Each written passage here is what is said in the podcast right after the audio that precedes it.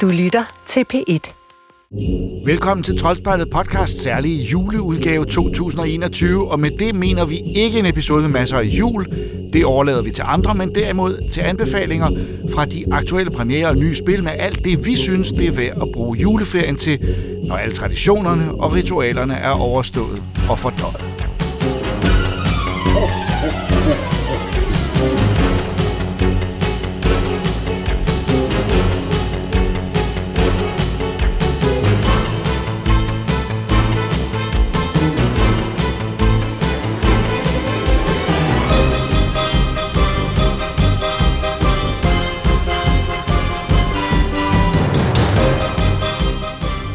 Men julen blev jo ikke helt som forventet. Der udgik en befaling fra Folketinget om, at alverden skulle blive hjemme og ikke gå i biografen, og det betød, at en helt oplagt juleferieudflugt desværre måtte aflyses.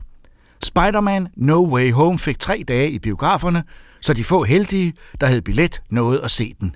Det gjorde vi også, og her er vores reaktion få timer efter, da vi endnu troede, at den kunne anbefales som årets bedste julefilm. Måske til med en af de bedste superheltefilm i mange år. Lyt med her, så krydser vi fingre for, at biograferne snart åbner igen, så alle kan opleve den tredje Spider-Man-film, instrueret af Jon Watts og med Tom Holland i titelrollen. Og bare roligt, vi spoiler ikke noget. Alt, hvad vi refererer, har været vist i traileren. Ever since I got bit by that spider, I've only had one week where my life has felt normal. That was when you found out.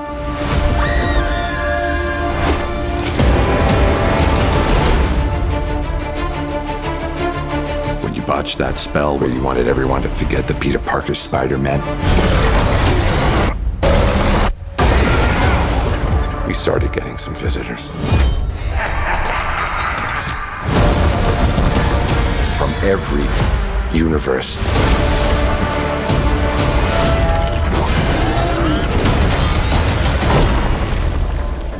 Hello, Peter.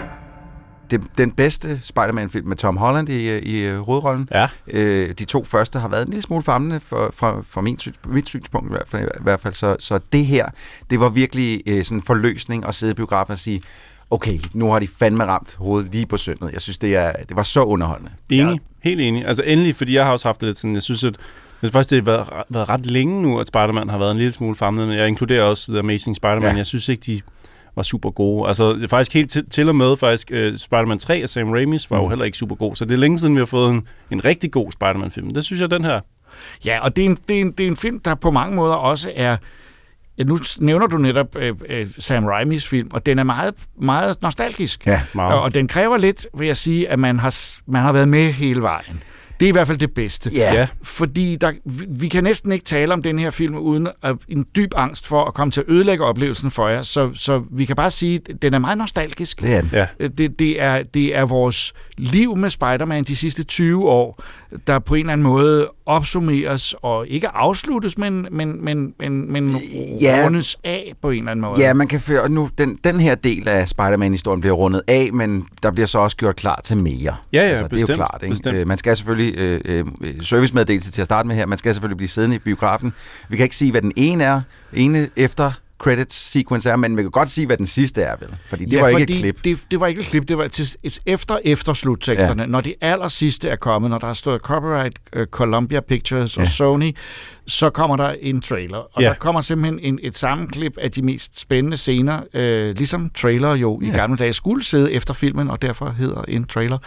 øh, jeg skulle lige sige det. Ja. Øh, øh, for den næste Doctor Strange-film. Og Doctor ja. Strange spiller jo også en markant rolle i den her film. Det, det, er, det, er, det er jo ham, og det kan vi godt fortælle, øh, som Spider-Man øh, eller Peter Parker opsøger ja. for at få hjælp, fordi det er jo gået op for hele verden, at det er ham, der ja. er Spider-Man. Det alle, ved vi fra den sidste film. Alle ved, at Peter Parker øh, er Spider-Man. Det fik Mysterio afsløret, og, øh, og det er øh, mildest talt lidt trættende. for Peter Parker, fordi han vil bare gerne gå og kysse lidt på Sandaya, øh, a k a. M J, og, øh, og det er lidt svært, når hele verden prøver at tage billeder af ham hele tiden. Ja, og det er ikke engang kun sjovt, det er faktisk uhyggeligt. Ja, det er ja, lidt det er forfærdeligt. Fordi der, der, vi får lidt et billede af, af hvordan sådan, øh, jeg ser nogle paralleller til, øh, til den aktuelle sådan, aggressivitet, der ja. er omkring øh, sådan vaccinedebat mm. og, og, og den slags ting. Ja. Når vi ser, hvordan folk går på gaden for en super vrede over ham, og der bliver, altså det bliver farligt for ham. Ja, det også det at få delt altså sådan personlige oplysninger på nettet, når man ikke ønsker det, ja. og så at hele verden ved det, og ved, hvor man bor, og dukker op på ens adresse og sådan noget. Det er jo ret skræmmende, faktisk. Er han den første superhelt, der er blevet doxet i virkeligheden? Jeg ved, ja, jeg kan mindes, at jeg ikke har set det før, Nej. som brugt på den her måde. Altså, der har været nogle fantasihistorier, hvor... hvor, hvor øh, øh, Clark Kent øh, blev afsløret, men ja. det var jo den slags historier, som så ikke var rigtige. Ja. Øh, Nej, det, ligesom... folk må ikke vide, at han er Batman. Men den her, jeg, der var et eller andet... okay. Ej, det var Chief. Og Jacob, han blev meget sagde... vred lige nu. Nej, jeg blev ikke vred. Jeg blev sådan lidt skuffet over, at du, du vil lege med den slags alvorlige ting. Øh, tænk, hvis nu der er nogen, der ser derude, sidder og tænker, gud, ved, tror, ved han noget, jeg ikke ved? Oh, oh. Men, men faktisk nu, hvor du siger det der med sådan en historie, der ikke rigtig tæller, eller sådan noget. Den her, altså, der var flere gange, hvor jeg følte mig sådan tilbage til, til altså som et barn i Fantastisk, der finder det der hæfte, hvor de gør noget helt vildt. Altså ja, ja. hvor de sådan, man kan se på forsiden, at den her bliver nødt til at have med hjem, fordi der tager de bare alt det, jeg holder af, og gør en masse mm. vilde ting med det, i sådan en one-off nærmest. Ja, altså. Fordi temaet for den er jo, at vi lukker op for det myst- mystiske element, der hedder The Multiverse, ja. Ja. som jo allerede er velkendt i Marvel-universet, men som, som Doctor Strange her også i filmen meget klart siger, det ved vi for lidt om. Ja. Mm-hmm. Alt og vi skal det. ikke pille for meget ved det. Nej, han er bange for det. Altså, ja. øh, øh, at se Doctor Strange bange for noget, er også en, på en eller anden måde en... Øh, det kan man ikke lide. Ej, det, det, det Cumberbatch er jo fremragende ja, som, som Strange øh, øh, i den her film, hvor han ikke er helt så... Øh, så øh, Nej, altså, lad os, vi kan godt sige vel, at... Han det, er jo en krukke, men altså... Ja, og vi kan vel også godt sige, ja, Spider-Man, han er lidt irriterende over for Doctor Strange, men i virkeligheden er det jo Doctor Strange, der fucker en, en, en, en, noget magisk op og skaber al den ballade her. Ej, det ved jeg nu ikke. Jeg synes også, man kan tolke scenen som, at, at, at, at Peter Parker ikke har gennemtænkt det, Doctor Strange vil gøre. Det har han heller ikke. Fordi nej. han ønsker sig jo, og det kan vi jo godt sige, han ønsker sig jo, at den der situation med, at alle ved, at det er ham, øh, forsvinder. Ja. Ja. Og der er kun én løsning på det, og den kan omfatte nogle ting, han ikke har gennemtænkt, som midtvejs. Men mere skal vi nok ikke sige. Nej, nej, nej. nej. Men altså, det vi kan snakke om, fordi det har vi set i trailerne og alt sådan noget andet, øh, det er skurkene. Ja, for ja. det de er jo et galleri ja. af de store Spider-Man-skurke, der yes. er tilbage. Det er vel nærmest Sinister Six. Nu har jeg ikke lige talt dem op, men det er jo tæt det, på at være. Ja, det er lige før. Ja. Det er rigtigt. Og det er altså ret smukt på en eller anden måde, fordi vi kan jo godt lide dem. Ja. Altså, vi kan jo godt lide Doc Ock, og vi kan jo godt lide uh, Green Goblin, uh, og vi kan jo også godt lide de skuespillere. Altså, Alfred Molina er fremragende. Det er, det er. Uh, William Dafoe. For satan, hvor var jeg glad for at se ham igen. Okay, Spider-Man. Ja. For, jeg har glædet mig sådan til at høre den sætning. Ja, ja og han... Og, Han, et, et, et, i og med, at som filmen udvikler sig, er der masser af dybde i, ja. i hans figur. Uh-huh. Øh, der er virkelig en fornemmelse af, at det her er en superskurk med netop de der typiske motiver, hvor man tænker, måske har han gang i noget ja. rigtigt ja. her, og ja. så skal man selvfølgelig vælge ja, ikke at tro på det alligevel. Ja. Men jeg synes, det var, det var meget imponerende, hvordan den her film den jonglerede. Altså bare det at åbne op for det, der hedder multiverse, burde jo nærmest gøre, at den her film per definition bliver dårlig, fordi ja. det kan næsten ikke lande på sine fødder. Altså uden at gå galt, eller blive kikset, eller blive sådan lidt, åh, oh, nu prøver de for hårdt. Men det lykkes. Ja. Og jeg synes, den er meget, meget bevidst om, hvordan vores opfattelse er af de foregående ting, der er sket, ja. og altså, også hvordan verden har modtaget altså, de her øh, skurke og sådan noget gennem tiden. Jeg elsker for eksempel, at øh, hvad hedder han, Osborn på et tidspunkt siger, you know, I'm something of a scientist myself. Det er jo sådan en, en sætning, som internettet har elsket igennem memes. Ja. Ja. Så selvfølgelig er den kommet ind her også. Ja. Og sådan noget. Den ja. er meget bevidst om, hvordan... Og alligevel synes jeg ikke, det, er, det tangerer det mest ulidelige form for fanservice, som man kunne regne med. Altså præcis. Hvor fans bare skal stilles tilfreds hele tiden. Jeg synes, den refererer til sit eget univers på en utrolig god og klog måde. Øh, og, altså multiverse er noget rod. Ja. Ja. Og det er jo meningen. Ja. Men det skal jo helst ikke være noget rod, mens vi læser det øh, i tegneserierne, og når vi ser det på film. Og det mm. synes jeg lige præcis, at der, hvor... Altså, der var også multiverse i, i uh, Spider-Verse, Spider-Verse-filmen. Ja. Helt klart. Og der kunne man godt blive lidt forvirret indimellem. Men mm, det var så jo. også meningen. Ja, det var ok. Det, det skulle være kaotisk. Ja, netop, ja. Når Spider-Pig dukkede op. Ikke? Altså, øh, ja. Her er det meget kontrolleret, og alligevel meget kompliceret. Men jeg tror faktisk... Jeg så har tænkt på undervejs, kan nogen, der ikke har set alle filmene, ja. og der er, hvor mange, der er tre af de oprindelige, to Amazing... og to foregående med Tom Holland. Ja, øh, så skal man have set dem alle sammen, og skal man også have set hele M C U? Jeg synes ikke, man behøver at have set hele M C U for at ligesom... Jeg vil sige, man skal selvfølgelig have set Tom Holland-filmene inden, øh, fordi der er øh, events i den her film, som går ned, hvor jeg tror, man er mere følelsesmæssigt øh, invest, øh, ikke investeret, sat på ligesom mm. øh, på toget, hvis, hvis man har set de, men, men de to egentlig, altså, nu nævner vi syv Spider-Man-film, man skal have set før, men man skal jo sådan set også have set Doctor Strange og Avengers, ja, for at få det komplette billede med. Ikke? Man må godt kende så meget til figurerne som muligt. Jeg vil sige, jeg kan sgu ikke huske alt, hvad der er sket. Nej. Slet ikke i den anden Spider-Man-film her, hvor han var i Europa. Det var sådan lidt... Øh, ja. Ja. Øh, men, men, men jeg følte mig øh, grebet hele vejen igennem. Jeg kedede mig ikke et øjeblik. Ej. Nej. Og den er lang, den er næsten to og en halv time. Ja, ja. Øh, vi sukkede lidt til hinanden over telefonen, da du sagde, Troels, den er to og en halv time. Ja, det gør man jo efterhånden altid, hvor man tænker, er det nu den, der skal have en tredje akt, der bare er gang i den fuldstændig, øh, hvor, hvor alting egentlig er afgjort. Men mm. det synes jeg ikke, det er. Nej, altså, jeg synes faktisk, den holder, og så er den morsom. Virkelig sjov. Og rørende. Ja, meget. Ja, ja, der er scener, hvor man faktisk... Øh... Ja, der, jeg, måtte, jeg kunne mærke en single til at løbe fra mit øje ned af min kind, hvor jeg sådan lidt, okay, hvad, er det så slemt, så der simpelthen løber tårer ud af mine øjne lige nu? Hvad er det, der foregår? Du er også meget sentimental. Jeg er lidt sentimental, det ved jeg godt. Jeg havde bare ikke regnet med at skulle sidde og være sentimental til en Spider-Man-film. Nej, det havde jeg heller ikke lige forventet, men den, den hiver i de rigtige tråde. Men, og det synes jeg, den gør også, fordi at jeg synes, vi står med et cast her. Både selvfølgelig William Dafoe og Alfred Molina, men også Tom Holland, Sandaya, øh, alle i den her, øh, synes jeg virkelig har oppet deres skuespil. Men jamen, det er også som om, at, at, at, he, at alle dem, der er sat i søen omkring Tom Holland, altså den, det univers, så at sige, mm. øh, det er først nu, de rigtig får fat i, hvordan tingene skal leveres, for de to foregående film har altså vaklet lidt, men den her, der står de bare super stærkt. Ja. Der er et eller andet, der er faldet på plads her. Som, øh, altså, jeg har ikke set Tom Holland være bedre, synes jeg. Nej, han er end, virkelig end Nej, han, han, det, han har virkelig vokset med den rolle, og man kan sige, det, det hele er jo meget, meget præcist alt sammen. Altså, der er tit i nogle af de andre Marvel-film, og i mange andre superheltefilm, hvor man føler, at der er ting, der ikke er helt mm. øh, i orden, men alt fungerer. Jeg må sige, jeg, jeg er virkelig øh, hundrede procent tilfreds med den her film. Okay. Det gælder også elementer som musikken, øh, hvad hedder det, øh, Giacchino.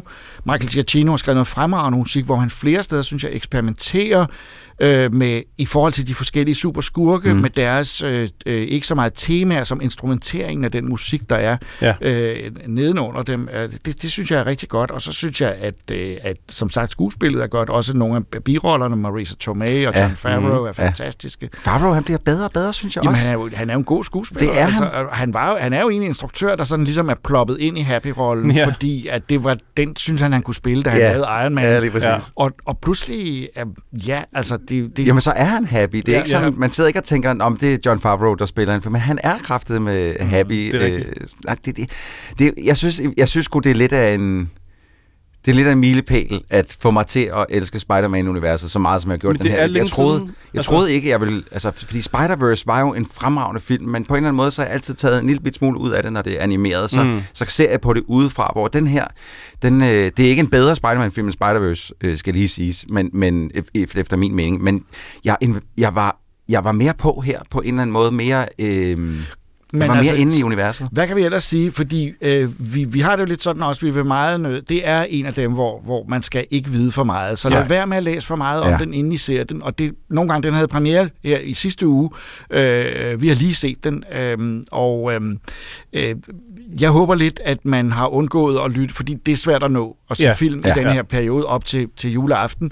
At, man, at der er... At, at, man ikke har hørt for meget om det. Og vi ved jo også faktisk, at traileren øh, faktisk er manipuleret. Ja. Der er ting med, der, der er scener med i traileren, som ikke siger, hvad der egentlig sker ja. I de scener. Den fulde sandhed. Det gør vi heller ikke. ikke. Det gør vi heller ikke. Øh, men vi siger, at det er fandme værd at finde ud af det. Ja, hold da kæft. Og så vil jeg også lige indskyde her til sidst, at, at, at de er jo i gang med deres fase fire lige nu i Marvel-filmene, og mm. jeg vil sige, at det her det er den stærkeste spillefilm, de har ja. Udgivet siden Endgame. Altså, bestemt. Fordi der har jo været, nu, den seneste, vi har snakket om, har været Eternals. Og når jeg ser tilbage på den, ovenpå at have set den her Spider-Man-film, der jeg bliver helt træt af at tænke på Eternals. Ja, det var, meget det, ærgerligt, det var meget ærgerligt. Men det er jo nok også et spørgsmål om, at her at Spider-Man-filmen er udtryk for en, en, en, en, en, en kamp i øh, i Marvel-universet, mm-hmm. mellem Sony ja. og Disney, ja. øh, hvor vi var udsat for, at øh, der var frygt for, at Spider-Man aldrig kunne være med i M C U, fordi Sony holdt fast på ham, øh, og så, at det var jo et veltilrettelagt P R-stunt, men, jo, jo. Men, men, og, og så blev, blev de enige. Men vi kan jo mærke tegn på, at det er nogle, det er nogle selvom det er, er, er, er Kevin Feige og hans folk, der har været øh, producer, så er der et eller andet andet i det, og der er for eksempel også nogle tegn på, at, at Sony og Columbia, de holder fast i Spider-Man. Ja, det tror jeg også. Det er deres figur, og vi kan jo også sige, at Frihedsgudinden spiller en stor rolle. Ja. Og det er ikke bare som, som baggrundsfigur, altså hun er nærmest, altså hun er med i det. Hun er næsten selv del, ja. Hun er og bliver jo Columbia Pictures ældgamle logo tilbage fra tyverne. Så at, må ikke de har sagt til Disney, at vi er faktisk lidt ældre, ja. Jo, det kan godt være, det er det. Men, men ja, fantastisk håndtering er det. Ja, igen også den seneste håndtering af sådan et gammelt univers, øh, eller sådan et, hvor man prøver at samle det hele. Ghostbusters Afterlife. Ja. Prøvede også at jonglere med nogle ting, men også nu, hvor jeg har set den her, så føler jeg faktisk, at den her klar, klarer det bedre end Ghostbusters. Altså, jeg synes, den, den, den formår ja, at håndtere ja, tingene sikkert, bedre. Helt sikkert. Og så er den teknisk er fuldstændig forrygende. Altså, der er nogle ja. effekter undervejs, hvor man bare... Øh, den her, og det er det, jeg ikke forstår, når, når de der Scorsese og Campion-typer, de siger sådan, ej, det er noget, altså, det, det, det er bare noget pjat. Det er det sgu ikke. Det, det er jo visuelt øh, eksperimenterende. Det er billeder, man ikke har set før, ja. og øh, øh, som, som er overrumplende, ja, og ja. som på mange måder øh, øh, langt, altså, Scorsese kunne bruge øh, øh, øh, C G I til at prøve at få Robert De Niro til at se gammel, til at se og det er prøve med stort P, ja. Mens de her folk bruger C G I til at udvide vores verden. Det er jo næsten som at tage en drug nogle steder. Specielt yeah. når Doctor Strange går i gang. Ja, det er vildt jo. Altså. Og det så vi også i de første, den første Strange-film, der er hans egen film, og se, hvordan han kan manipulere. Men han kommer ind i ja. Mirror World. Det ja. er og bliver fascinerende. Men ja, den ja. udfordring at få det til at også fungere, er jo også mm-hmm. i sig selv imponerende, at det overhovedet lykkes. Og jeg elsker også, at sådan nogle figurer som ham ikke får for kort tid. Ja. Alle figurerne, helt ned til J J Jameson, får nok tid i filmen. Åh oh, ja, ham skal vi lige nævne.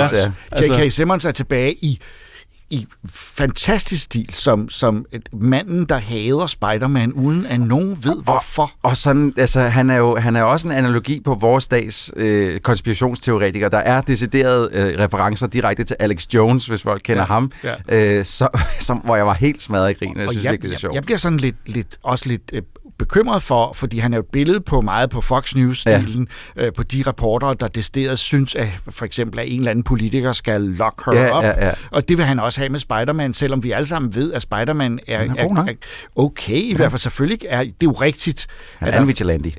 Ja, og der går, det går galt, ja. og det går ud over uskyldige indimellem. Mm-hmm. Vi ved det godt, men hans korstog mod ham er jo, ligner meget den måde, Fox News kan gå efter en bestemt person, ja. og bare simpelthen øh, øh, øh, uden nogen former for... Og det, hans, altså, han, hvordan han svælger i det, når han ja, siger lidt. Ja. Han elsker det. Men jeg, altså. jeg er vild med, at han ikke bare er en, en fodnote. Der nej, er så nej. mange figurer, der kunne have været en lille fodnote, men de får nok tid til at vende ja. tilbage og have ja. replikker og have ja. deciderede scener. Jeg synes, det er dejligt. Så det er et gensyn med, med Spider-Man på mange måder. Ja, det er det fandme. Øh, der er faktisk det er et, et stort gensyn med Spider-Man-universet. Så og den her... Altså, den her film kommer... Jeg tror, den kommer til at blive snakket om og diskuteret i, af fans i år. Altså, den bliver husket, den her. Virkelig, det tror jeg. Det er også en, jeg skal se igen. Jeg skal også se den flere gange, fordi... Nej, det er kun mig, jeg har. Jeg skal se den mange flere gange. Nej, jeg skal se den flest. Ja, okay. You're struggling to have everything you want, while the world tries to make you choose. This is all my fault. I can't save everyone.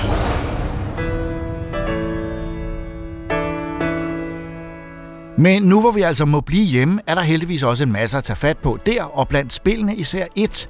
Det er en velkendt titel fra Microsoft og udviklerne tre fyrre-tre Industries. Halo-spillene har altid været definerende for Xbox-konsollen. Det var flagskibet gennem flere generationer af konsoller, og forventningerne til den nyeste version, Halo Infinite, har derfor også været skyhøje. Fans kan heldigvis ånde lettet op, for Master Chief er tilbage i topform. This is my world now. Humanity will be all but a memory.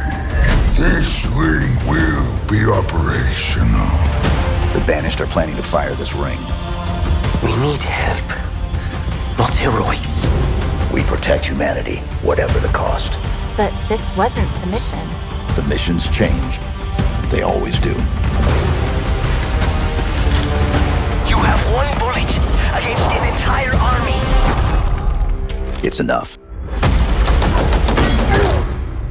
Som jo desværre ikke er et af de der spil, der er til alle platforme. Nej. Man skal have en Xbox eller øh, spil på P C. Ja, men til gengæld så kan man, hvis man har Xbox Game Pass, eller som det nu er blevet omdøbt på P C, P C Game Pass, kan man betale de der nioghalvtreds kroner om måneden, og så er det frit tilgængeligt fra day one, at, ja. det, at det udkom. Så det, så det, det kom her i starten af december? Ja, øh, det gjorde det ottende december, øh, så vidt jeg husker. tolvte, undskyld, tolvte og december. Og det er jo egentlig også lidt nostalgisk, ligesom Spider-Man-filmen er, altså at man ligesom ser tilbage på, øh, man, man, man har en figur, som nu har været med ind i lang tid, ja. og som har svigtet i nogle spil, ved ikke rigtig at være. Der, og ja, nogle spil var han der ikke, og andre spil øh, øh, øh, var så øh, lavet på så kort tid, at det simpelthen bare ikke var særlig godt, og der har været mange problemer igennem. Men hele har du hele tiden vidst, at det her ville være et godt spil, altså i det her forløb fra trailerne kom og, og nej, lanceringen? Nej, jeg synes faktisk, der har været, øh, øh, jeg har været meget i tvivl øh, i løbet af det hele, blandt andet fordi den første trailer, de viste, øh, som ikke engang var en trailer, den første gameplay, de viste for spillet, så noget rough ud. Altså, ja. så ud som om, at det her, det bliver okay. aldrig klar til udgivelse øh, på den dato, de havde lavet. Men det er det blevet, og du har været i gang, ja. og, og det er, øh, det, det er en stor, det er et stort, det, det er en meget filosofisk plot nærmest om overlevelse for menneskeheden, men det er det jo ja, altid. Sådan har det jo sådan har det sådan set været hele tiden, at det har altid været menneskets overlevelse, og Master Chief, der stod ligesom ene mand i, imellem menneskene, og, og i starten The Covenant og The Flood, og hvad fanden de ellers har heddet. Og nu skal menneskeheden udryddes totalt igen af, ja. af en ny skurk? Jamen, eller? Det, det hele, det er jo fordi, de har fundet den her The Ring, Halo-ringen, øh, ja. ringen der, ikke, ude i rummet. Og, og der er hele tiden, øh, der er det, det er et våben ja. af en eller anden art. Mm-hmm. Og, øh, og det, hver gang, at der, der er hele tiden nogen skurker, der prøver at sætte det her våben i gang. Mm-hmm. Og det er hele tiden Master Chiefs plan, eller øh, mission, at få stoppet dem i at sætte det, det her lort i gang. Og sådan er det sådan set også her. Øh, her hvor det, jeg synes ikke, jeg spoiler noget ved at sige det her, men her er det bare øh, et samarbejde mellem en, en, en Covenant-rebelgruppe, der hedder The Banished, og ens gamle partner, Cortana, en kunstig intelligens, som arbejder sammen. Okay, det, jo lyder, det lyder velkendt. Ja, øh, og det... Øh, man, det, det Man kunne måske ikke, altså har man spillet Halo fem, så kunne man godt gætte sig lidt til det, fordi Cortana er blevet syg. Øh, hun har lært for meget om menneskene at kende til at vide, at de er for destruktive, og nu vil hun udrydde os alle sammen. Noget lignende, ikke? Ja, jamen, det er jo en tanke, man kan få nogle gange, ja. når man lærer for meget om os. Og også, også en idé, vi har hørt om før i filmen også, at ja, det, en A I, der, bliver, ja, ja. der går rogue, ikke? Og det forstår man jo godt. Ja. Øh, øh, det så skal så stoppes alligevel. Ja. Men som spil betegnet, øh, er, det, er det fantastisk? Jeg synes, det er rigtig, rigtig godt. Og jeg synes, det er rigtig godt, fordi at, at tre fire tre Studios ikke bare har lavet et helt almindeligt Halo-spil, som de har gjort så mange gange før. De har taget og tænkt, okay, nu vender vi det lige på hovedet. Hvad kan vi gøre for at, øhm, for at give spillere en ny oplevelse inden for Halo-universet? Og de har så lavet den her store open world-oplevelse, som ikke er helt open world, men tæt på. Øh, hvor du kan køre alle de steder, du kan se, og, og øh, du kan rende ind, og du skal øh, hvad hedder det, smadre baser, og du skal overtage baser. Øh, lidt... Og, nu, og man må ikke misforstå mig her, når jeg siger, fordi det lyder negativt i hvert fald i, i, i min mund, men det, de følger lidt Ubisoft-formlen med, at der er nogle quests, du skal lave, og så kan du overtage baser og alt sådan noget andet. Det er meget negativt i mine øjne, fordi jeg hader den måde, Ubisoft laver spil på i dag. Men de har gjort det nok anderledes til, det stadig er skide underholdende her. Og det er den klassiske Halo-action, Halo-combat, som stadig er virkelig, virkelig underholdende. Øh, smidt et par nye våben ind også, som, som er skide gode. Men har man spillet Halo før, er det lige at gå til? Fuldstændig. Øh, det eneste sådan er helt nye ved spillet, øh, det er, at man nu også har sådan en grappling hook, som man kan skyde op, og så kan du for eksempel kravle op ad bjerge, øh, i stedet for, at du skal gå hele vejen udenom og så op, så kan du kravle op ad en bjergside nærmest. Ikke? Det er det nyeste i spillet. Øh, men ellers så er det, det der, der er ikke nogen tvivl om, at det er en Halo-oplevelse, der er skabt af Halo, fans af Halo-serien. Øh, fordi det er virkelig øh, både også historien, den episke måde, den udfolder sig på, øh, med stor bombastisk musik i baggrunden, mens Master Chief står, og der kommer hårdt, der er fjender imod ham. Du, det, det, det er Halo, det her, og det, det, det er jeg glad for, det er. Det skal Det skal stinke af Halo, før det bliver et godt Halo-spil. Master Chief selv, er der noget nyt ved ham? Æh, ikke andet end hans øh, uniform ser bedre ud, end nogensinde har gjort før. Ja, det var fordi, og det siger jeg meget specifikt, for jeg har set folk på nettet brokse over. Uniform, det er vel helt... Ja, en, en rustning. Exo, en rustning, altså. ja. ja. Øh, men jeg har bare set folk på nettet, hans rustning nærmest dårlig, jeg lavede den i Halo fem, og det er den eddermame ikke. Jeg har været inde og spille, og gik ind og spillede alle de gamle Halo-spil. Bare lige en tyve minutter til en time hver, for lige at se, okay, hvad er udviklingen egentlig her? Og det, det nye her er eddersprøjt med flot. Altså, det er, det er helt vildt. De er også gået videre til sådan en større,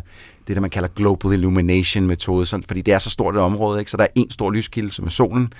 Øh, så så alting, ser, alting, alting er lyst op af den samme lyskilde, og derfor er, er det en sammenhængende verden, øhm, undtagen når du selvfølgelig går ned i, i undergrunden, eller i en af de der store øh, bygninger, som der er, som du, hvor du skal ind og stoppe en eller anden kanon, der er ved at skyde. Hvor meget har du, altså, hvor meget har du været igennem? Jeg har været igennem det hele. Ja, og ja, det jeg, kan man godt. Det altså, kan man godt. Så det er ikke et af de mest svære spil på jorden?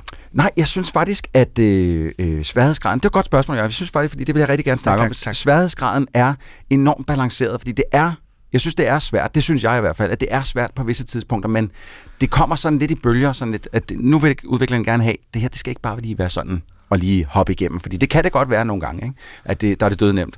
Øh, men så kommer der lige til, til sådan en knudepunkt, hvor, sådan, dag, hvor jeg er død tre-fire gange, fordi jeg er gået ind i basen på den samme måde, og sådan, og sådan okay, jeg er lige nødt til at tænke mig om her. Jeg er, nødt, jeg er nødt til at gribe den her situation an på en anden måde, fordi det her, det går ikke. Fordi du kan, fordi det er den her store åbne verden, jamen så er du ikke nødt til at kun komme ind af hovedindgangen. Du kan altså også hoppe op, og så øh, nærmest øh, hoppe ind fra et bjerg, hvor du lige kst, grapplehooker ind i en fjende, når du lander. Og øh, du kan lave så mange, man kan optage så mange moments, Jacob, fra det her spil, hvor man laver et eller andet, der ser helt vanvittigt ud, og man bare sidder bagefter med hænderne og være sådan, åh, det var sindssygt, det der. Ja. Øh, fordi og det er simpelthen bare fornøjelse over at have lavet det stunt. Altså, ja, ja. Altså, det, er og ikke, det, er ikke, det er ikke sejren som sådan, det handler om. Nej, nej, nogle gange så er det bare sådan et, hvor, hvor, så kan, jo, du kan godt sidde sådan et, hvordan fanden klarede den der? Fordi der er to tanks deroppe, der står og skød på nej, mig, de er altid færdige nu. Og der var øh, syv hundrede soldater, der stod derovre og skød på mig, de er også alle sammen døde nu. Hvad skete der lige? Men man går i sådan en blodrus nærmest. Men man accepterer det alligevel, det er ikke fordi det er så øh, øh, det var så, altså det bare skete, og at det var spillet, der spillede for en. Man er ikke i tvivl om, at man selv har, har okay. gjort alle de her ting. Ja. Jeg har siddet, hvor jeg lige sådan, efter jeg havde indtaget en, en speciel svær base, hvor jeg lige øh, trykkede escape en gang, så der kom pause på, og så sad jeg lige sådan...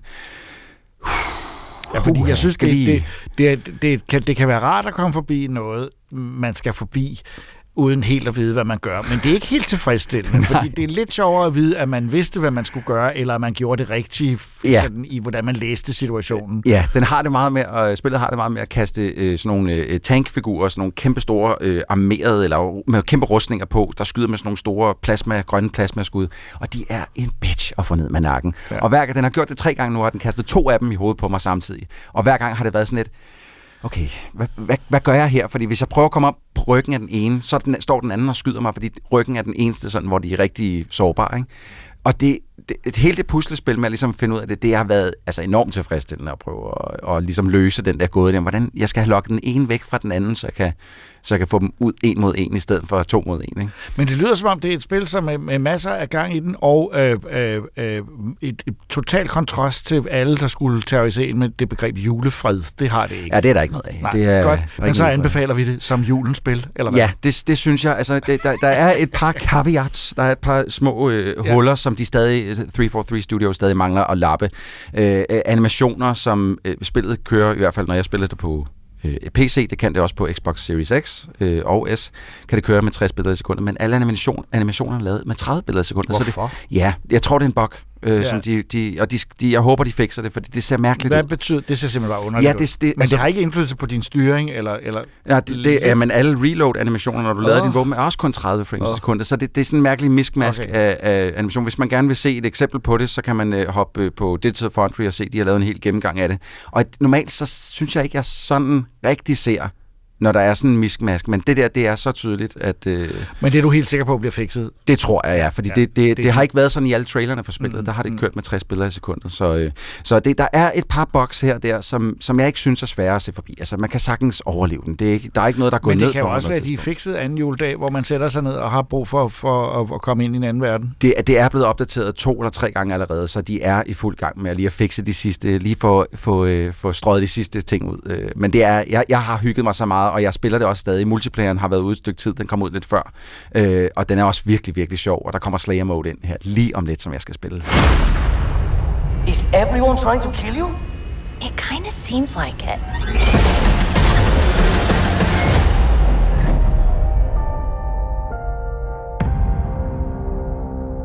Den spanske tegner Jordi Lafebre har fået megen omtale og ros for sit arbejde med tegneserier, især på det fransk-belgiske marked, som jo er ret stort. Men man har ikke set så meget til hans værker i Danmark.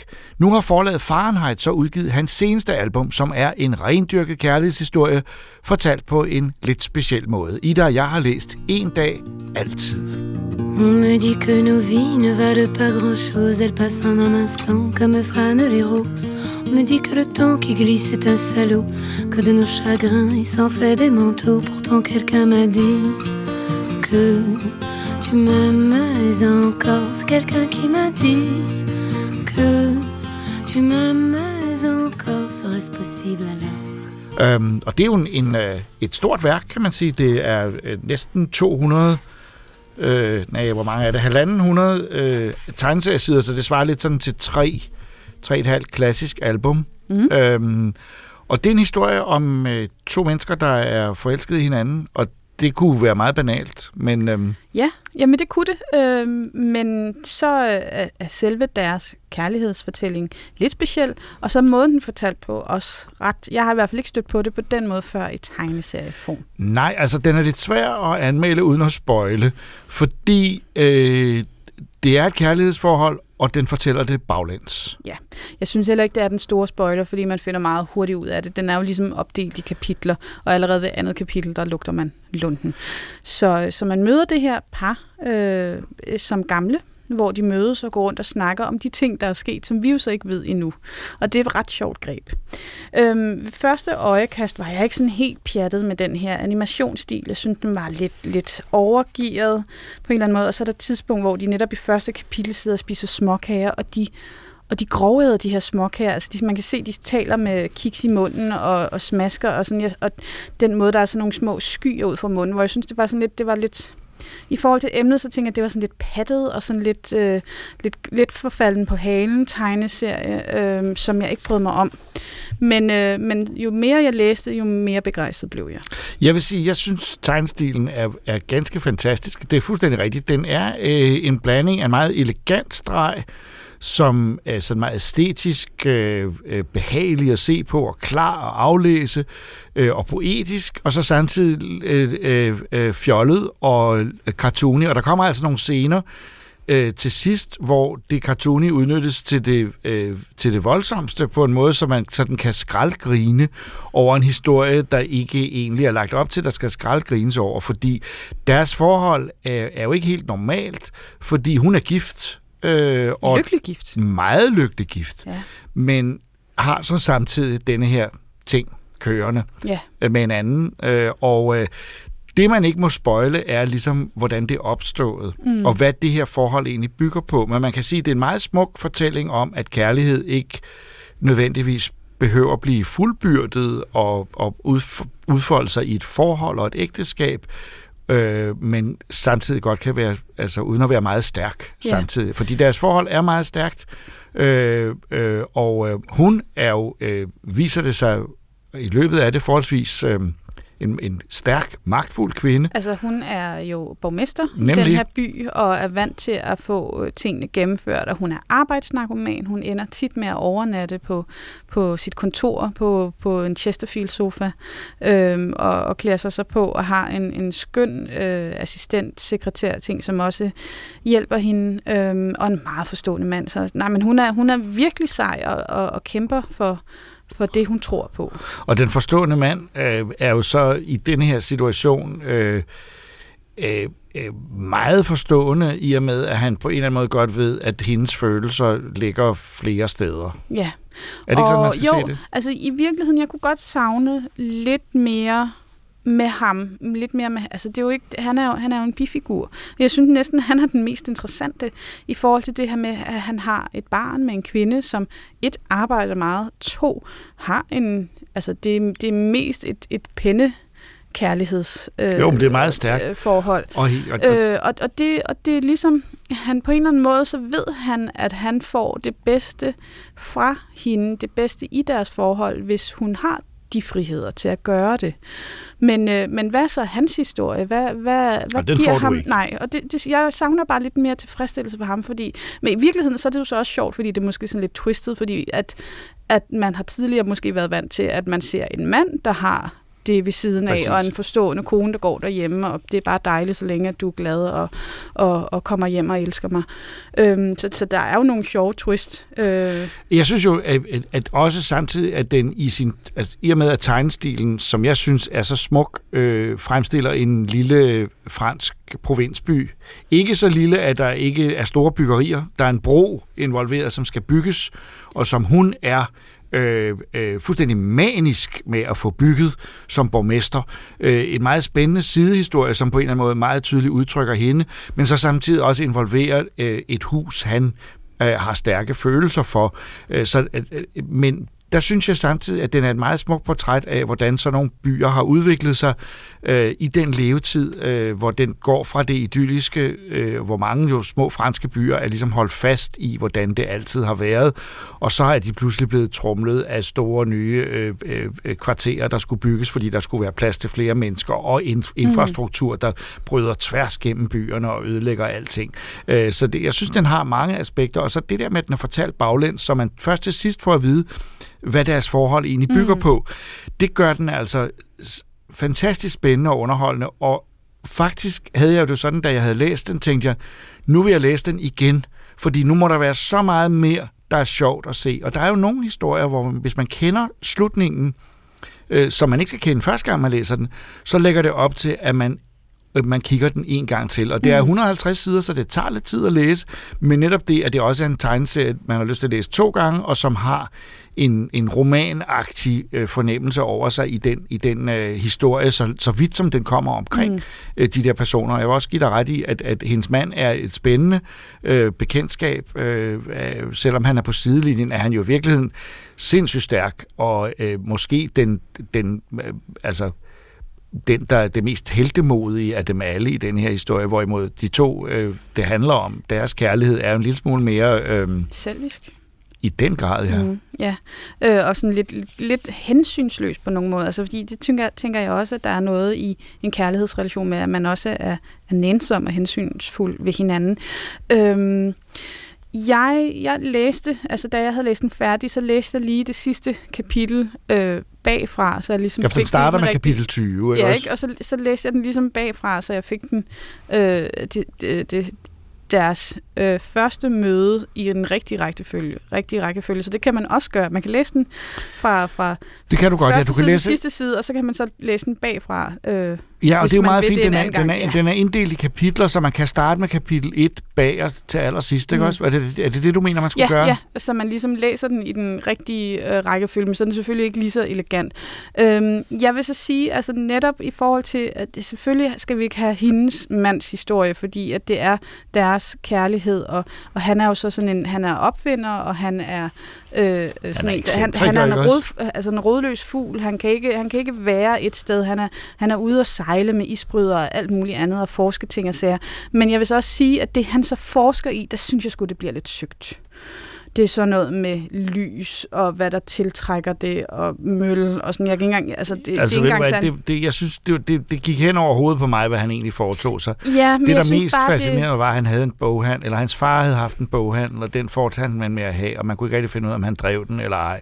Der er nogle uløste gåder i den mm. historie, og det tror jeg egentlig er ok, men du har ret, han, han er en, det er en søgt figur. Ja, nå, men det er mere bare sådan, at jeg, jeg kunne godt have ønsket, at den måske var lidt mere trimmet, fordi det er en lang fortælling, og der er noget af det, man godt kunne have, have valgt fra. Der er noget af det, der er smukt, og som man måske ikke skal forstå. Det er måske det med hans forskningsprojekt.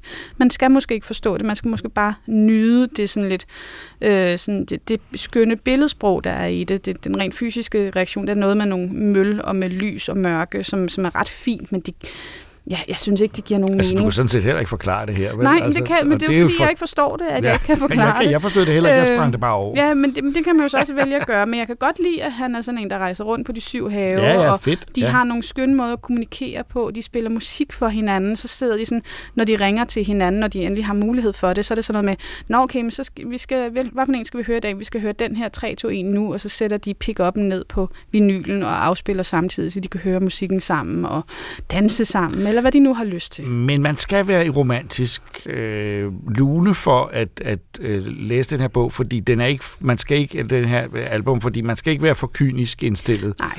Øh, man skal acceptere, at de har et eller andet sammen, og det er det, man skal udforske, og, og, og hvor man så samtidig, eller ganske langsomt finder ud af, hvorfor hvad det ja. udspringer af. Men det er meget sjovt, fordi det er jo en super, det er en overromantisk fortælling, det her. Og samtidig, øh, hvis man er vokset op med monogamt forhold, som det, der ligesom er, er det rigtige, så er der jo også en form for kynisme i det her med, at, at den ligesom bryder med de konventioner. Det kan jeg faktisk meget godt lide. Øh, så så der, der taler den måske også til nogen, som ikke er sådan, åh, den eneste ene, og så er det kun dem, man har øjne for, øh, at den åbner op for, at kærlighed kan være mange ting, og, og ikke er begrænset til et menneske. Det synes jeg, det synes jeg er klart af budskabet, men, ja. men, men det springende punkt for os er egentlig, kan vi lide det her, eller kan vi ikke lide altså, det? Jeg, jeg, som sagt, jeg var meget skeptisk, da jeg begyndte at læse den, men som det skred frem, så blev jeg mere og mere glad. Det endte med, at jeg læste øh, de sidste par kapitler højt for min kæreste, som altså ikke har fået forhistorien med. Og han, altså både han og jeg, vi knæver altså en lille tårer, da den det løgn, var. Er, er det ikke sjovt? I rent faktisk en tegneserie, der har vakt så store følelser, det kan vi jo ligesom ikke sige, at der er noget galt ved den. Altså, bortset fra, at vi jo øh, godt kan lide, at der er gang i den og action, og vi forbinder mm. tegneserie med noget mere øh, voldsomt end det her, og lidt mere, øh, øh, øh, hvad skal man sige, knap så romantisk, så øh, må vi bare sige, at det her, det øh, det falder man sgu for. Mm-hmm. Dis que tu m'aimes encore. C'est quelqu'un qui m'a dit que tu m'aimes encore. Serait-ce possible alors?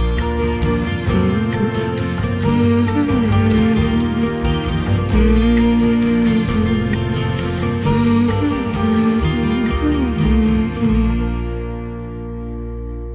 Hawkeye var en af de mange Marvel-helte, der debuterede i midten af tresserne, da Stan Lee og hans redaktion sprøjtede nye superhelte ud næsten hver eneste gang, der kom et nyt blad. Han har, som de fleste af sine kolleger, været gennem mange ændringer i tidens løb. For nylig fik han sin egen serie med Jeremy Renner i titelrollen, som også har spillet ham i de store spillefilm øh, i Marvel Cinematic Universe. This is the first Christmas we've had together in years. I love you guys. I'm making up for some lost time. Authorities are wondering if the masked vigilante who terrorized the city's underworld is back. The past has caught up with me.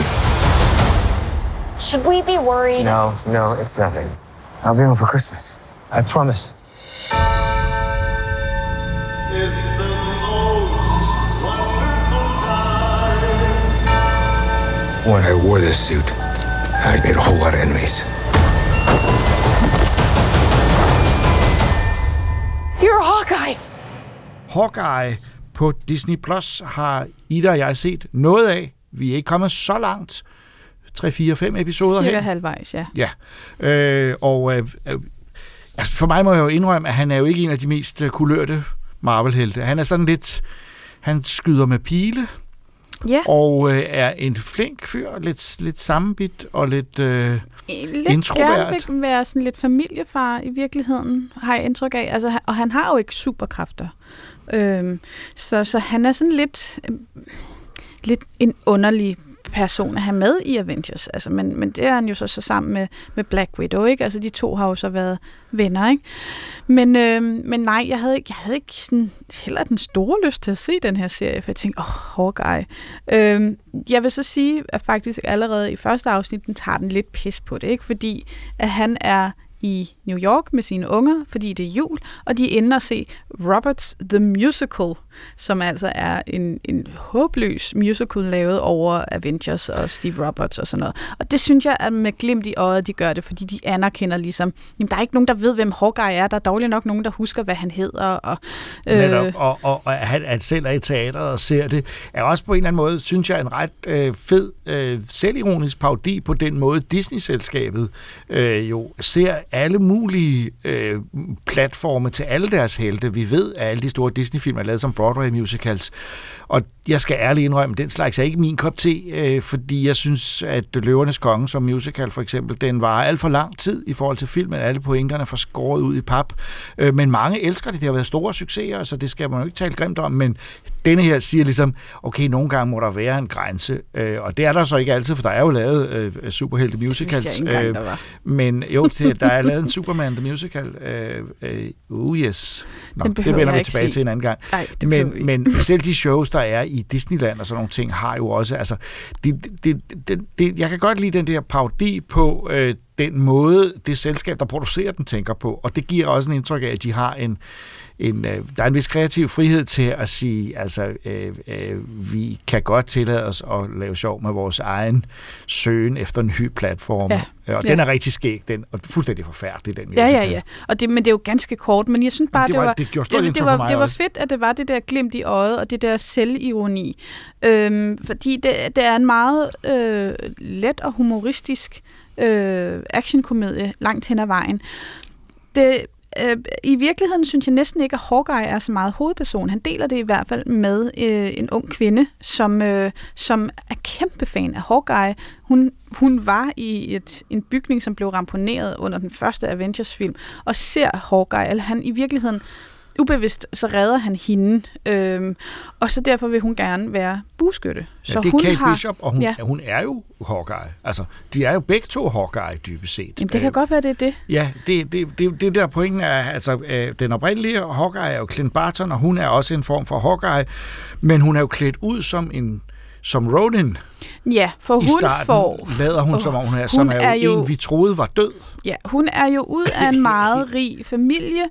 Øh, faren dør, og så er hun så sammen med sin mor, som overtager, eller som styrer det her imperie. Moren får en ny kæreste i den tid, den foregår i, og så derfor skal de med til sådan et eller andet... Øh, ball, og sådan, hvor der så foregår en hemmelig aktion nede i kælderen. Det er også lidt underligt. Der er en masse rige mennesker ovenpå, og så nogle af de her rige mennesker, som så er nogle, nogle øh, korrupt sataner, de er så nede i kælderen, hvor det er helt hemmeligt, og hun kommer så ind, fordi hun jo er snedig og har evner.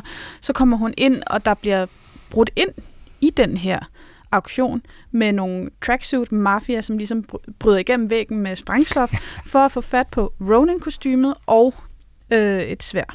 Ja. Som rejsvær. Øhm, og det er jo så, det, det ved man jo fra, fra filmene, at øh, Hawkeye er Ronin, og det er jo også, jeg ved, at øh, Ronin er en fanfavorit af dem, der har læst tegneserierne. Det er det. Og det man så kan sige er, at som, som serie lyder det som om, at den kræver en masse kendskab til det hele. Og det gør den vel også, men det synes jeg egentlig alligevel ikke, den gjorde. Øh, mig slog det som, at de første to episoder kedede jeg mig lidt. Jeg synes, ja. det var ikke som om, at intrigen var utrolig skarp. skarpt skåret ud, og det var ikke, det var ikke som om, at der var en, et stort noget som helst, man skulle klare. Og den var Men, lidt for fjollet ja, også, det, øh, synes altså jeg. For meget familiehumor. Meget, ja, den, den virkede meget, også fordi hun er ung, øh, så virkede den sådan meget henvendt til børn, så jeg var sådan tæt på at stå af. Men så blev jeg lidt hængende, fordi jeg havde det på samme måde som dig, også fordi der kommer altså nogle actionsekvenser, som er forrygende. Især i episode tre er der altså en biljagt, som vi netop talte om her til morgen, som, som inden vi gik ind i studiet og sagde, det er det, vi skal anbefale den på ja. nærmest. Altså, den biljagt er så forrygende og så vellavet, at man må sige, tænk, at der i tv-serier, som, som ikke skal op i biografen øh, i dag, bruges penge på og kræfter på at lave sådan noget. Det synes jeg er en fornøjelse. Ja. Der får man virkelig valuta for pengene. Og jeg synes nærmest også, jeg havde indtryk af, at den var nyskabende, fordi at den action, der er, man er i bilen med Hawkeye og Kate Bishop, som om, at det er næsten en tre D-effekt. Altså, det er jo, du har ikke briller på, og det er sådan, men, men Ej, man, man, er, man, man er virkelig... Ja, er en, man sidder ikke, nærmest er, i bilen. Men man, hvad er det, de gør? Det er en form de, de har for... filmet på en eller anden bestemt ja, måde. Ja. Øhm, og, ja. Man er i deres sted, man sidder inde i bilen, føler man, og den vælter rundt, ja. Og der sker de mest sindssyge ting. Og så er der de der piger, han har jo de her trækpile, som ja. Der så også bliver virkelig fuld og, og valuta for dem. Og nogle af dem er vildt effektive, og nogle af dem er vildt åndssvage. Ja, og man de tænker, hvad skal du bruge den til? Ja, netop. Og derfor, altså i den biljagt er der både altså, superspændende og, og, og klassisk medrivende, og samtidig meget morsom. Ja.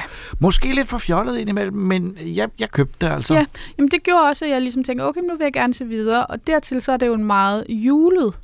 Åh, det er rigtigt, ja. Altså den nu, hvor vi, december, hvor vi sender her jul. til jul, ja. øh, så er vi nødt til at sige, at øh, hvis man skal se en juleserie, så er det faktisk Hawkeye. Ja. Fordi det foregår i New York ved juletid, og, og der er jul over det hele. Og, og det der med, at han, han er der med sine børn, men han sender dem altså hjem, fordi han er lige nødt til at have styr på den her tracksuit-mafia i øvrigt. Og det var måske noget af det, som jeg synes var det værste. De er nogle ret gode skurke, ser man i den her biljagt, ja. Men de er åndssvage. Ja. Det er simpelthen de er lidt pinligt faldet ja, på hanen komik, ja, ja. De har den dialog, der er imellem dem. Men, oh, ja, men jeg vil så det sige... Lager, det glem, har jeg glemt, ja, det, det er rigtigt. Det, det har man ikke lyst til at huske på. Pjat, men jeg ja. vil så samtidig sige, at, at hende, der er deres øh, boss, hun er ret interessant. Man får en lille origin med hende, øh, og som sagt, jeg har ikke læst tegneserierne, så jeg er, jo ikke, jeg er jo ikke ekspert i det her, men hun virker interessant, og jeg glæder mig til at se mere af hende i, i den her øh, øh, serie, for hun er, øh, hun er døv, og hun er døv på den måde, hvor hun, øh, hun ser det som en styrke, og hun bliver irriteret på øh, Clive Barton, fordi at han bruger et, øh, et, et høreapparat. Ja, det synes hun, det skal ja. man ikke. Og ja. han hører jo heller ikke så godt, og har brug for det. Ja. Og der var nogle interessante scener, hvor der foregår nogle samtaler, hvor, hvor de forsøger at simulere, hvordan det er ikke ja. at høre. Ja, jeg synes, så den, at det var ret med mange ting. På den måde. Og dertil skal det så siges, at uh, Kate Bishop bliver spillet af Haley Steinfeld, og hende bemærkede jeg især i uh, Bumblebee. Ah, det var hende i Bumblebee, ja. det du ret Hun i, ja. er ret skæg, og hun har også været med i True Grit. Hun har været ja. med i Edge of syvten. Hun har spillet Emily Dickinson i en tv-serie, der hedder Dickinson. Hun er altså virkelig en, en ung, dygtig skuespiller, som, som har, har komisk tæft, og som altså også er god til de her action-ting. Jeremy Renner selv, synes jeg også er god. Øh, han, han, han, for mig er han Hawkeye. Det er bare ikke, han er bare ikke så spændende. Nej, det er han jo ikke. Og jeg, og jeg synes heller ikke, han er så spændende. I virkeligheden er jeg mest begejstret for Pizza Dog, hvis jeg skal være ærlig. Øh, den her hund, som bliver revet, og som jo også er fra tegneserien. Ham har jeg så læst lidt op på. Øh, og de har lavet en lidt anden øh, fortælling om, hvordan han ligesom bliver en del af det her trækløver. Men, øh, men det er stort set, det er bare lidt, lidt, lidt omvendt. Og øh. så er den forret fyldt med, jeg ved ikke, om der er flere, men der er rigtig mange easter eggs for fans. Fans, øh, man kan se i rundt omkring i alle mulige scener. På, jeg lagde mærke til en scene, netop du taler om hunden, hvor hunden øh, han, sidder alene i, han sidder sammen i stuen, og hun kommer hjem med pizza. Øh, så ser man en plakat fra en gyserfilm, og først tænker man, at det er Creature from the Black Lagoon, som er en film, der findes, men så står der for Creature of the Dark Planet, tror jeg, der står. Og det er så med to fiktive filmstjerner. Den ene er en figur, som optræder i et Marvel-hæfte, og som godt kunne være en reference til, at hun kommer med senere. Og den anden er helt mystisk en af de digitale effektfolk fra filmen. Nej, hvor er det sjovt. Ja, meget mærkeligt. Men altså, det er jo ikke, det er jo ikke en fantastisk serie, men det er så sjældent, at der er af jule-action-ting. Og det er selvfølgelig ja, ikke en julekalender, der er ikke fireogtyve afsnit, men, men den nej, kan altså godt... Nej, det kunne man heller ikke bære. Det er en miniserie, og den, øh, den foregår ved juletid, og der er superhelte med. Øh, ikke de store superkræfter nej. involveret, men øh, nogle actionsekvenser, som gør det hele værd ja. at se. Definitely not this one. You'll have to say definitely like that. Holy shit! There are arrows more dangerous than that one?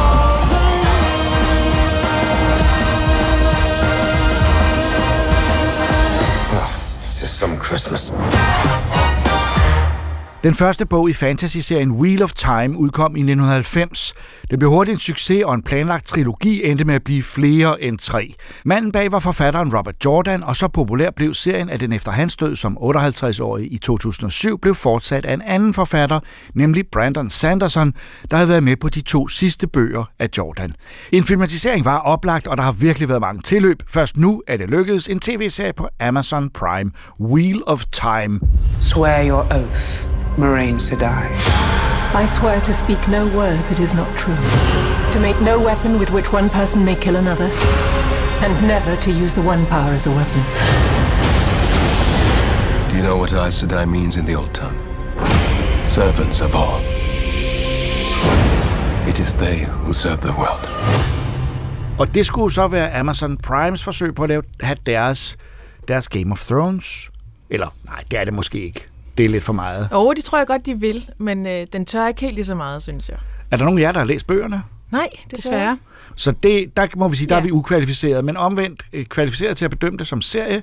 Jeg har set øh, fire episoder af Wheel of Time, og der er en hel sæson allerede nu. Nej, det er der Nej, ikke. Der ja. er... Jeg har set seks, og der er lige kommet den syvende i dag, ja. Ja. Så den er næsten færdig. Ja, i den syvende i dag, hvor vi optager, øhm, så den sidste, den sidste kommer den fireogtyvende Ja. december, ja. En lille julegave. Men det er jo high fantasy. Øh, er, er, det, er det værd at bruge juleferien på?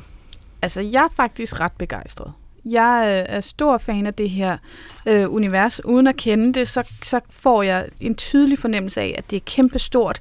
Jeg kan godt lide den måde, de formidler det på, fordi jeg er ret fortabt langt hen ad vejen, og så får jeg en masse, og så får jeg information løbende, øh, og også en masse ting, jeg har indtryk af. Nå, det bliver ikke forklaret, måske et, et livslangt venskab, som...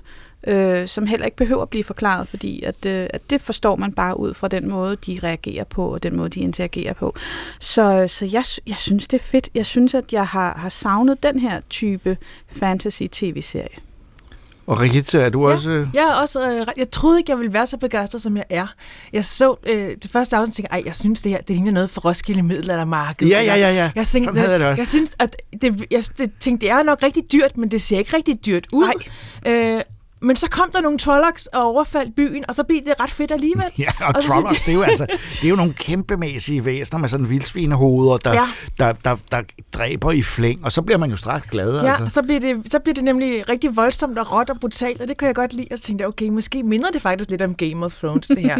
Æ, men det er ikke helt lige så meget splatter og patter, som, det, som den er. Det Nej, og ved du hvad, det synes jeg måske også, det klæder noget. Altså, men det skal så sige, jeg, jeg er helt enig med dig i det der med, at det ser ikke så, så dyrt ud, altså, men så er der nogle flotte effekter. De her Trollocs er gode, og de her Aes Sedai, som er øh, heksene i det her univers. Eller de har i hvert fald magiske kræfter. Men det er gode de hekse, de, Eller hvad?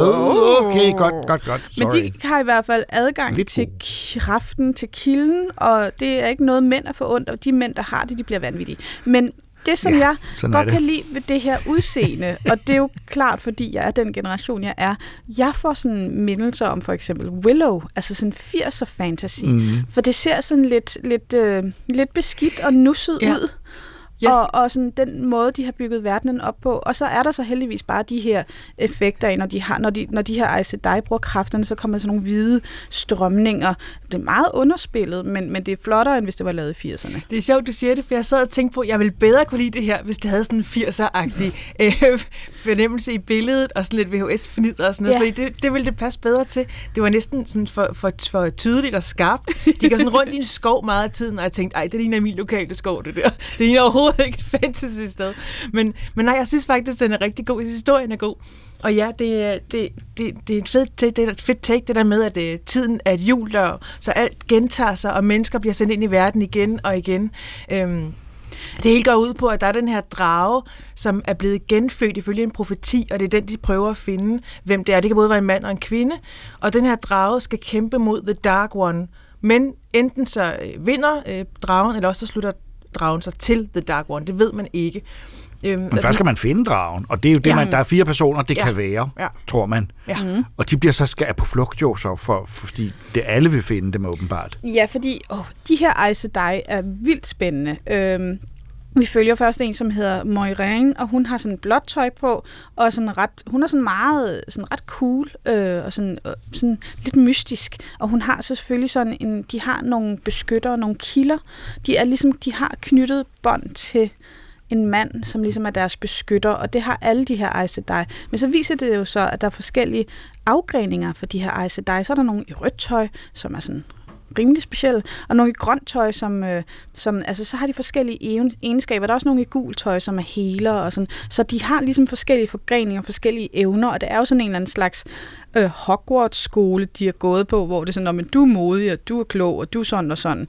Øh, og de blå, altså dem, der ligesom rejser ud og opsnapper ting, og faktisk er ret hemmelighedsfulde, og ikke nødvendigvis siger det til selv, der er sådan helt overordnet. Ja. Sådan, nå, hvad har du gang i? Ikke noget. Nej, og der, der, er, jo, præcis, ja. Der er så mange interne intriger ja, også blandt de der. Ja, som man ikke ja. rigtig forstår i starten, synes jeg, jeg har ikke. Jeg, forstår, jeg fatter ingenting, nej. Og jeg er vild med det. Men det, jeg godt kan lide, er, at de sørger for, selvom der er mange samtaler og, og, og, og sådan nære samtaler mellem to personer, der prøver at komme ind på livet af hinanden og finde ud af hinanden, hvor jeg må sige, at skuespillet indimellem måske ikke er det bedste i hele verden, øh, men så, så kommer der i hver episode stort set en virkelig imponerende actionsekvens, hvor der er netop som de der Trollocs, der angriber, eller noget magi, der skal bruges mod, der, de, de, de, der, der en af de, ham der, den der mand, der mener, at han er dragen, der ja. skal angribes af dem, falske som er sindssygt flot. Og så synes jeg også, der var en enkelt sekvens, som, hvor det løb koldt ned ad ryggen på mig, som var helt enkel og flot konstrueret, hvor, hvor helte, eller dem vi nu holder med, øh, bliver stoppet af sådan nogle hvidkitlede øh, øh, typer. Jeg kan ikke ja. huske, hvad de hedder. Ja, Children of, of Light. Ja, de Ku Klux Klan-agtige ja. typer, mm.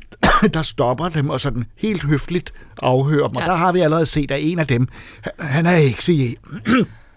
ah, en af dem, han er heksejæger, ja. og han, han er altså perverst ond. Ja, og så bliver man virkelig bange. Han er altså. også min total favorit. Han hedder Barn. Nej! Han hedder Barn Valder. Ja. Han, han er nemlig så ond og led, og han har det der flotte, helt kridhvide tøj på. Ja. Han er sådan helt, og han, han mener jo, at, øh, at det kun er Gud, der kan røre den her kraft, som de kanaliserer. Ja. Mm-hmm. Der er jo sådan den der kraft i universet, som Aes Sedai kanaliserer. Øh, Og derfor er de hekse, og, det, og de skal ikke lege guder på jorden, og derfor så fanger han dem og slår ja. dem ihjel. Ja. Og han er bare så led. Øh, der var ja. faktisk nogle mindelser. Altså, han bruger samme øh, øh, taktik som øh, Vlad Tepes, forbillede for Dracula. Han sidder og spiser, mens han brænder. Altså, Vlad Tepes gjorde det med folk, han spidede. Han sidder og spiser, mens de dør. Altså, og det her en heks, han brænder på bålet, og det er virkelig godt lavet, og han har forøget også lige ordnet hendes hænder. At det er virkelig, virkelig uhyggeligt. Mm. Og ham planter de på et tidspunkt, så man godt ved, at han er, øh, hvor ond han er, når man så ser ham, men det ved vores hovedpersoner ikke. Det synes jeg, det er sådan nogle små sekvenser, jeg bare tænker, det, det, det holder jeg af. Og så mm. kan det godt være, at det hele ikke fungerer perfekt. Men, øh, men øh, jeg, jeg, jeg synes, og location synes jeg også er ret flotte. Det er lavet i Slovakiet og i Tjekkoslovakiet, altså Tjekkiet og Slovakiet, og der er øh, virkelig mange flotte øh, bjerglandskaber mm. og forskellige andre, som jeg ikke tror er C G I. Ja, men noget af det, jeg godt kan lide ved det her, det er, altså, det er en tung serie, der er så meget information, men jeg synes ikke, at de forfalder utrolig meget til det, man kalder eksposition. Det er ikke fordi, de presser en masse information ind om, jamen, hvem er ham der, som var med hende der, og som er venner med den der.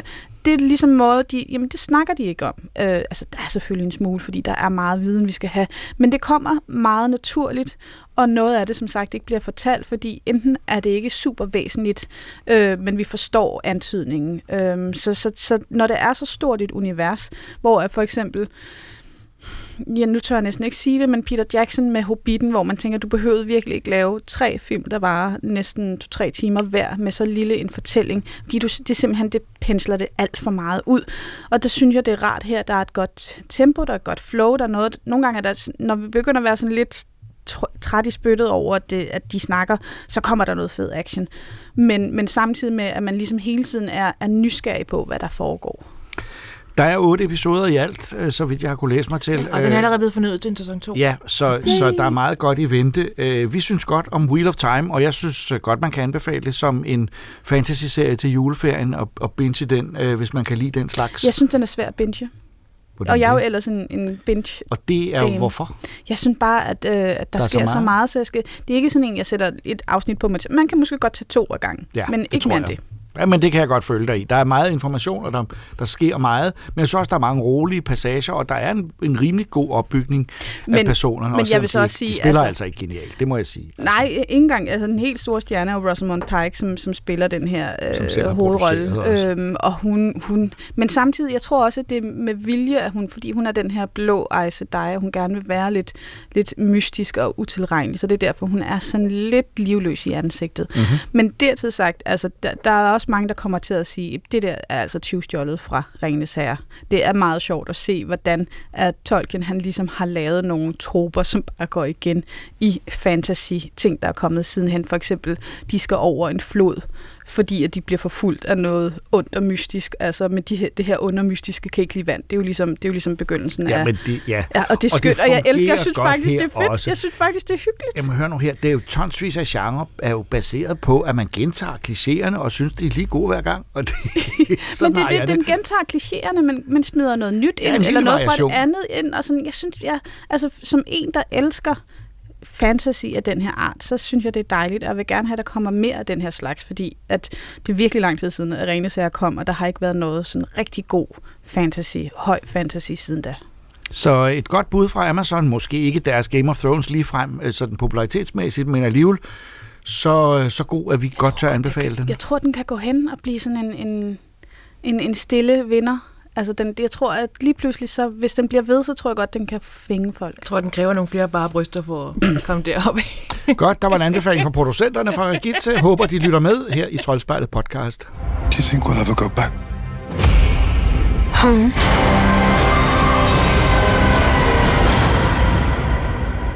No. Noget af det vigtigste ved at dyrke sine interesser inden for troldspejlets genre er muligheden for at fastholde og genopleve det, man elsker højst. Og det ved de folk, der laver merchandising og legetøj, de udnytter vores drøm om, at eventyret aldrig slutter. Og de får os til at købe og måske til med udstille legetøj og figurer fra vores yndlingsuniverser. Christoffer er jo et af deres mange ofre, og der er hele tiden nyt på den front i dag fra N E C A.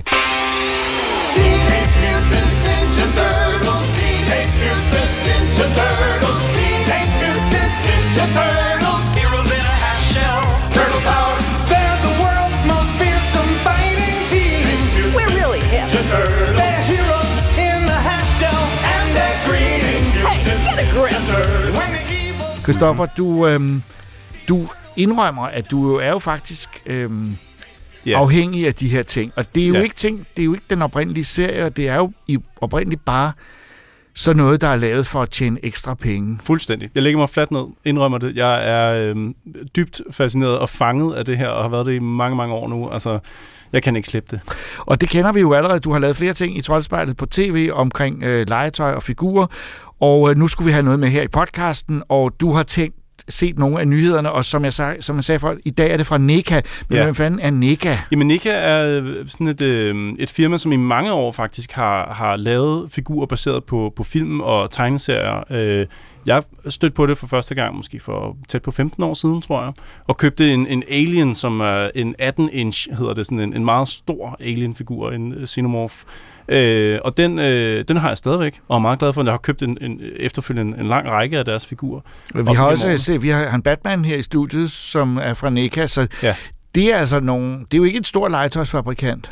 Det er det blevet med årene, vil jeg sige, men det er okay. Nok ikke en, som alle kender. Det er jo nej, ikke, noget, du, kan, du kan ikke gå ind i B R for eksempel og falde over det ved et tilfælde. Nej. Man skal ligesom søge efter det, ikke? Men, men er det så legetøj? Fordi det er jo der, grænsen går, ligesom som Woody i, i Toy Story, der siger, jeg er ikke et legetøj, jeg er et samlerobjekt. Hvornår? Altså, det, laver de det til, til børnene, eller er det til dig? Det er et samlerobjekt, som forklæder sig som legetøj. Så jeg vil sige, man skal ikke give det til de mindste, så knækker det. Altså, det, det, det er skrøbelige ting og sager, men, men, det, men det tager form som det, man husker som, øh, fra sin barndom. Så det her er ikke bare en... Øh, den oprindelige funktion af det her var jo, at man skulle have øh, øh, opleve, at det hele fortsatte, så ja. Man legede videre med det, man havde set.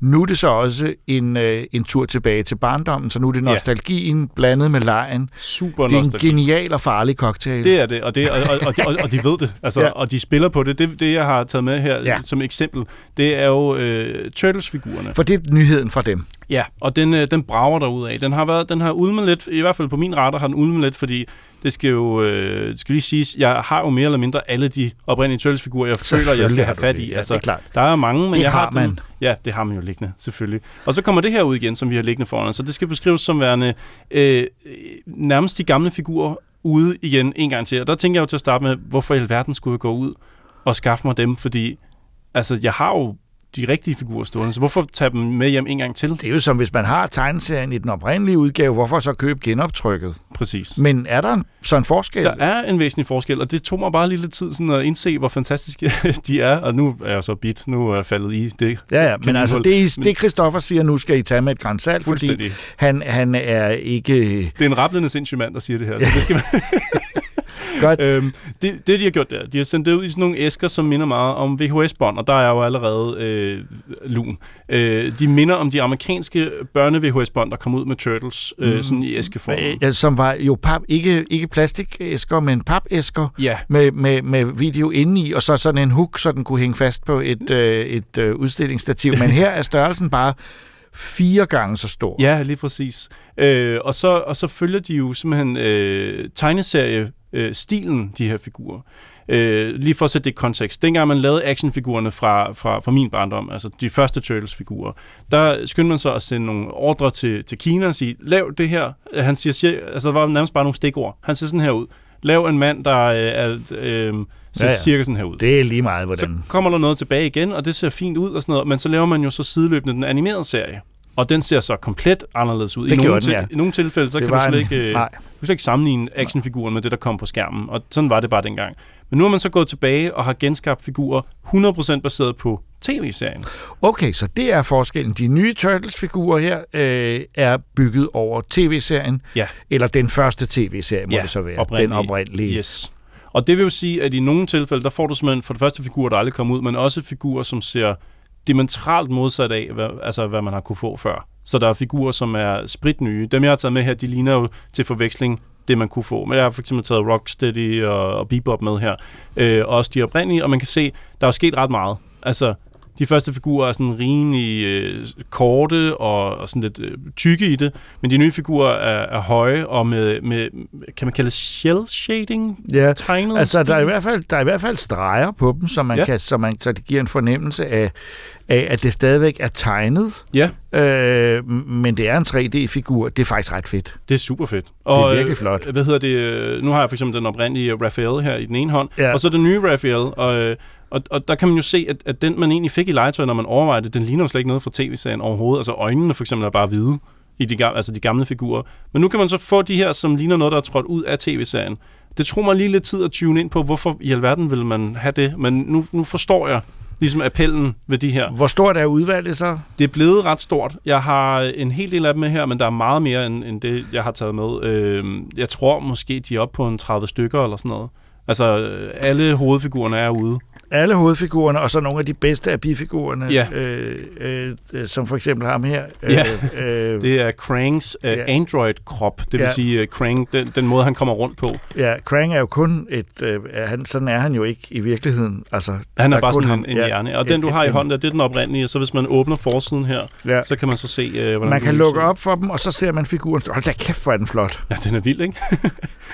Men jeg, jeg havde det lidt sådan, du ved, man ser billeder på nettet, som lidt, nå ja, whatever. Men så med lidt, lidt i hånden og sådan lidt, så tænker jeg, nej, ved du hvad, der er faktisk et eller andet at komme efter her. Øh, jeg synes, det her eksempel er fantastisk. Jeg, jeg har øh, Metalhead, hedder sådan en figur, som er en, en turtle, ja, men en som turtle. En robot. Ja, ja. Øh, og så åbner man op, og så, så ligner han noget fra tv-serien. Jeg, jeg, da jeg så det, så var bare sådan, wow. Den har de egentlig ramt ret godt. Altså, det er jo med andre ord det samme, der vil ske for, for legetøjet her, eller sket et stykke tid, at, øh, og det her er et af eksemplerne på det, at ligesom superheltefilmene nu laves af folk, der læste superheltetegneserier, da de var børn, øh, så laves de her, det her legetøj af folk, der, øh, der selv har været der, og ikke er en eller anden tilfældig producent, der vil tjene nogle penge på det. Ja. Øh, så det er, jo, det er jo kvalitet, kan man sige, hvis man endelig vil have sådan en figur. Øh, tror du, at, er det for børn eller for voksne? Altså, jeg kan godt se for mig, at nogen tager det her med hjem til, øh, til deres børn og give det til dem, men jeg vil fraråde det, fordi en kæmpe øh, kritik af det her er, at øh, de kan ikke bøje de led, som man køber øh, dem til. Ja. Det, det er et problem generelt for det her mærke, og nu nævnte jeg den der Alien, jeg købte for snart femten år siden, ikke? Øh, da jeg kom hjem med den, der kunne jeg simpelthen ikke få, få lårene Ui, på. Jamen, jeg står... Jeg ville da tro, at han kunne... Nej, det kan ja. Han ikke. Øhm, de kan bare stå... De er faktisk svære at stille op, fordi at ledene ikke kan bøje de steder, hvor den skal kunne bøje. Så man kan ikke skabe den rigtige balance. Det er jo det, de er solgt til at skulle kunne, ikke? Og det er skide irriterende, når man betaler... Altså, stiller ham her? Ja, og så vælter han. Ja, det er jo sammen. irriterende. Og, og, og de skrøbelige... Øh, det, jeg ser på nettet, det er, at folk de sidder med hårtørrer og varmer ledene op. De sidder med øh, små hobbyknive og snitter til. Når du tager... Nogle gange, hvis du skal skifte for eksempel en hånd, eller give ham et, en pistol i hånden, så skaller malingen af. Altså, det, det er simpelthen ikke i orden. Det er ikke så godt det nok. Er egentlig skabt til bare at stille op og ikke røre ved. Ja, det er lige, det er slet ikke lavet til. Og, og, ja. Og det er der vel også nogen, der vil gøre. Selvfølgelig, men det, hvad sjov er der ved det? Altså, ja. Du skal jo have det ud og, og men der er jo nogle samlere, som siger, jeg vil have, og de er jo også lavet til at kunne stå. Altså, ja, jo... den her æske kan åbnes, og der er en, man kan se, at han ligger derinde, ja. øh, Krang, men, men, men hvis, øh, og hans Android. Men, øh... men hvis man ikke ved om det her, om det her mærke, Nika, at man skal forvente, at tingene, at malingen skaller af, og lederne ikke kan bøje og sådan noget, så bliver man da slemt skuffet, når man kommer hjem med det. Så altså med andre ord, den nye Turtles fra Nika, som er en, klart en nyhed og spændende, mm. øh, som du først... ikke rigtig gad. Først afskrev det. Og så blev du glad. Ja, og så blev jeg mindet om, når jeg Nika, de er berygtet for ikke at lave noget, som, øh, som holder, hvis man tager det ud. Altså. Så med andre ord, øh, den nye serie venter, er ikke den definitive Turtles-figurserie. Man, man skal vide, man skal også have råd til en hårdtørre og en hobbykniv og en, øh, ja, så videre, hvis man skal kunne bøje ledene. Og det er jo virkelig godt råd fra dig, Christoffer. Tak fordi øh, du... Øh, Du gav os det indblik, øh, og, og, og dommen er altså ikke helt godt nok. Ikke helt godt nok. Pænt, men skuffende, hvis man reelt set har planer for at få dem til at kunne bevæge sig. Og hermed sluttede årets næstsidste Troldspejlet podcast. I studiet var jeg, Jakob Stelmann, Ida Rud, Christoffer Andersen, Regitze Heiberg og Troels Møller, der også klippede programmet. Vi er tilbage med en særlig nytårsudgave allerede om en uge. Tak fordi I lyttede med, og glædelig jul.